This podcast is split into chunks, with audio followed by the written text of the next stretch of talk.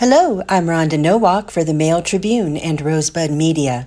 This is the Literary Gardener for July 29th, 2021. The topic this time is Mopping Up Sweat, Mopping Up Fire, the new normal for summer gardeners. We hiked in baked potato hot, ankle deep ash that blew eerily in the wind like shed snakeskins to finish off dying wildfires by stirring and cooling the molten detritus with sharpened shovels. To finish the job, we sprayed dribbles of water from the fat bags that sloshed like heavy vertigo on our backs. Ruth Nolan, Mopping Up 2018.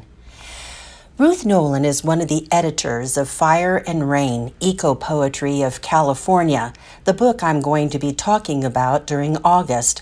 A former firefighter for the Bureau of Land Management's California Desert District, Nolan now teaches creative writing at the College of the Desert in Palm Desert, California.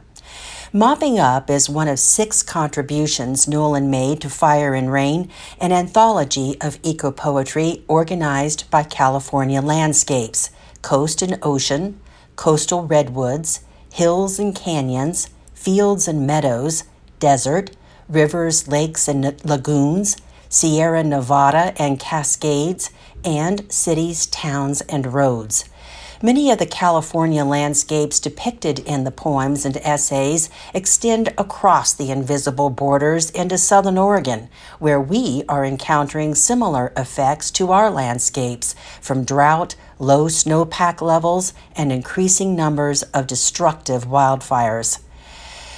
As I write this week, the bootleg fire that has burned outside of Klamath Falls since June has already consumed more than 400,000 acres, and despite some rain on Tuesday, remains only 53% contained.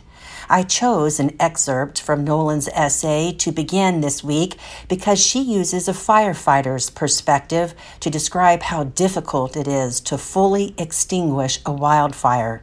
She writes, We could never be sure the fire was completely out, so we stirred ash, sifted through what had been scorched, and watched each unearthed ember spark hot and red, then whoosh unto its puffy last breath. Meanwhile, smoky summer days have become part of the new normal in southern Oregon. Lately, the smoke and extreme heat have pretty much doused my enthusiasm for gardening. I can't seem to find the energy to stake up my flopping flowers or start seeds for a fall veggie crop. I let the birds eat all of the ripened apricots rather than having to venture out in the heat and smoke to harvest them myself. I couldn't just sit around and feel guilty that I'm being a neglectful gardener, so I flew to Denver last week to help my daughter move to Salt Lake City. Crossing the dry terrain in a U-Haul, we kept heading into hazy horizons. Both Colorado and Utah, as well as many other states, have been affected by smoke from dozens of wildfires burning in Washington, Oregon, and Northern California. Along with higher than normal temperatures, smoky summers are becoming common in many areas of the U.S. I stopped feeling guilty about being a neglectful gardener, and I started feeling guilty for the environmental mess that my generation has left for our children and their children and their children to take responsibility for mopping up.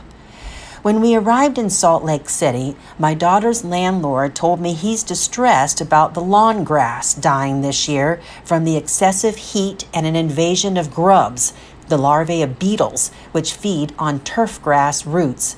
I told him about Eco Lawn, a blend of drought tolerant fescue grasses that doesn't need fertilizing and requires only minimal mowing. I also told him about alternative lawn mixtures that include different clovers, grasses, and low growing annual and perennial flowers. We talked about removing the turf grass in order to sow eco lawn or the wildflower seed mixes in the fall, or covering the existing grass with four to six inches of soil and overseeding with a new mixture over several seasons. Then the landlord said maybe he'll just wait to see if the grass comes back next spring. I can't say that I blame him one bit. I didn't tell him that dead grass won't spring back to life. However, turf grass that has gone into dormancy from the heat will green up again if it continues to receive light watering during periods of drought. I think the new normal for lawns will increasingly become turf grass alternatives, but change is hard and slow, much like putting out wildfires.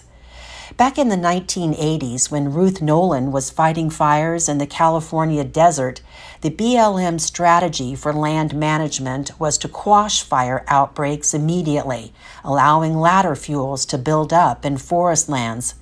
One positive outcome of the bootleg fire is that officials are now seeing how prescribed fires and tree thinning in some of the areas during recent years have helped to minimize fire spread. In mopping up, Nolan also remembers what it was like to be one of only a few women firefighters. She writes about how often the guys on the crew asked me why I'd left behind the apron of my domesticity to flirt with flames instead of them. Although she had lived in the desert since childhood and saw firefighting as a fight for her homeland, she was told by some men that she didn't belong there. Today, according to the National Fire Protection Association, there are about 94,000 female career and volunteer firefighters in the U.S. I hope this means we're beginning to understand that everyone belongs when it comes to the work of mopping up wildfires and other environmental problems. My gardening to do list this week includes when my energy and enthusiasm for gardening lag during summer, I slow way down and let things go. I find that trying to fight the messiness of my late summer gardens just adds to my exhaustion. So I try to find beauty in the chaos. But I am going to work indoors this week to start seeds for fall winter crops, including cabbage, broccoli, cauliflower, spinach, lettuce, kale, and Swiss chard. I know I'm getting a late start, but maybe the seeds won't notice. And that's it for the Literary Gardener this time. Thanks so much for listening and happy gardening.